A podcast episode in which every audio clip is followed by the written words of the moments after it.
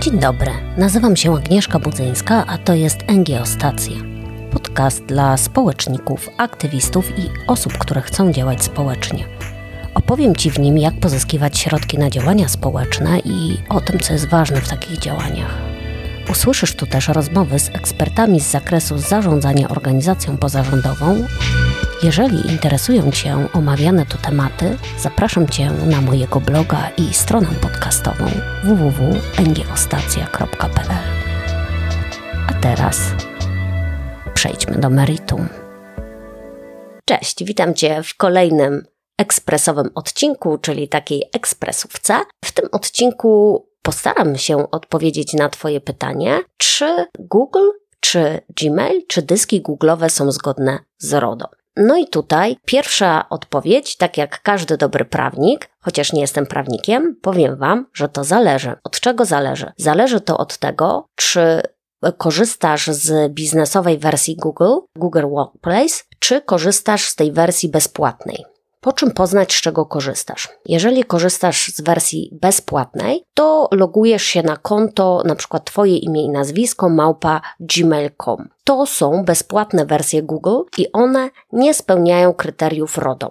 Jeżeli mówimy o płatnych wersjach Google, tak tych biznesowych wersjach, to na takie konto logujesz się na przykład podając Twoje imię i nazwisko małpa twojadomena.pl. I wtedy, jeżeli możesz się zalogować do Gmaila za pomocą swojej domeny, to oznacza to, że korzystasz z wersji biznesowej, w której administrator tej usługi na zapleczu jest taki panel administratora, odklikuje umowę o przetwarzanie danych osobowych z Google. Ta umowa, w której Google obiecuje, że będzie przetwarzał Twoje dane na terenie Unii Europejskiej, że będzie dodatkowo wysyłał Ci informację o podmiotach, którym powierzył przetwarzanie Twoich danych osobowych, które trzymasz w mailu, jest podstawą do tego, aby prowadzenie czy korzystanie z maila na Gmailu było zgodne z RODO. I dlaczego o tym mówię? Dlatego, że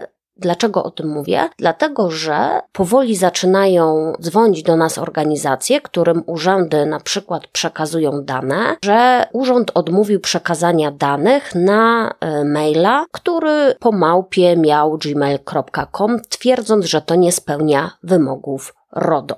Podsumowując, pamiętaj, że jeżeli korzystasz z darmowej usługi mailowej, to najprawdopodobniej nie spełniasz kryteriów RODO i tutaj, jeżeli urząd kwestionuje zasadność przekazywania danych czy korespondencji przez takiego maila, tak, ma rację. Jeżeli korzystasz z maila, który po małpie ma Twoją domenę, za którą płacisz, oznacza to, że musisz wykupić tą domenę, na przykład twojadomena.pl. Wtedy w większości usług odklikujesz że zapoznałeś się z umową dotyczącą przetwarzania danych osobowych, no i wtedy te usługi mailowe jakby są, są objęte, czy tam są zgodne z RODO. Jeżeli zastanawiasz się, ile to kosztuje, nie przejmuj się, akurat Google for Non-Profit pozwala na instalację takiej usługi za darmo, a jeżeli chodzi o Microsoft, to też on pozwala na uruchomienie takich maili za darmo. Obecnie to są dwaj najwięksi dostawcy chmury czy tam przestrzeni dyskowej dla dokumentów trzymanych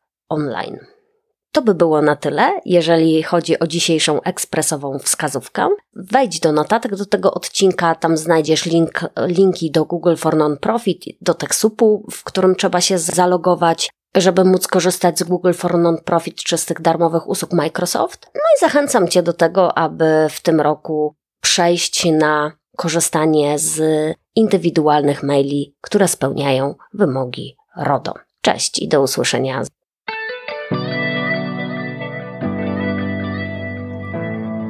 Dziękuję za wysłuchanie tego odcinka podcastu. Mam nadzieję, że pomoże Ci on w Twoich działaniach społecznych.